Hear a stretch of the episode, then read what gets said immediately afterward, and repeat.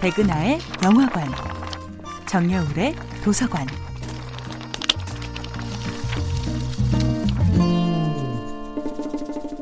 안녕하세요. 여러분과 아름답고 풍요로운 책 이야기를 나누고 있는 작가 정여울입니다.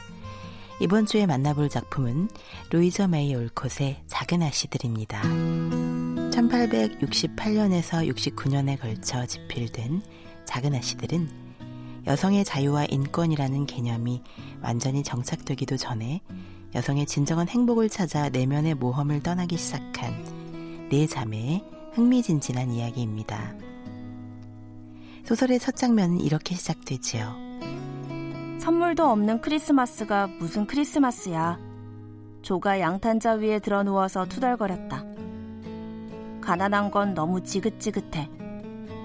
매그는 자신의 낡은 드레스를 내려다보며 한숨 지었다. 흥, 다른 소녀들은 예쁜 것들을 많이 가질 수 있는데 나처럼 가난한 애들에게는 아무것도 없다니 불공평해. 어린 에이미가 상처받은 목소리로 거들었다. 우리에게는 아버지와 어머니 또 우리 자매들이 있잖아. 구석진 곳에 앉아있던 베스가 만족스럽다는 듯이 말했다. 벽난로 불빛에 반사되어 환하게 빛나던 내 자매의 얼굴이 베스의 말에 한층 더 밝아졌다. 이 소설의 첫 장면입니다. 내 자매의 성격이 단번에 드러나는 명장면이기도 하지요.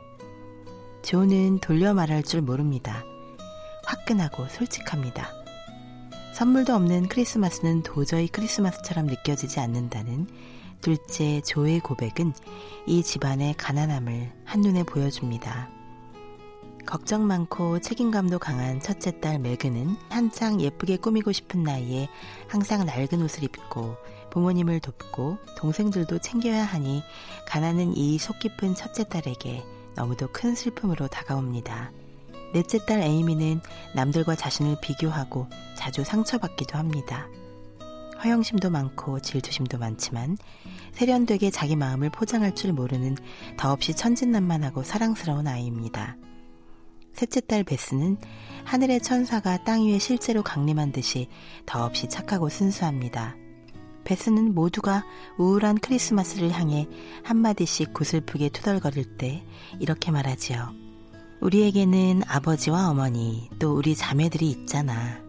베스는 사람이 어쩌면 이토록 순수할 수 있을까 하는 생각이 들 정도로 티 없이 맑은 영혼을 지닌 소녀입니다. 정여울의 도서관이었습니다.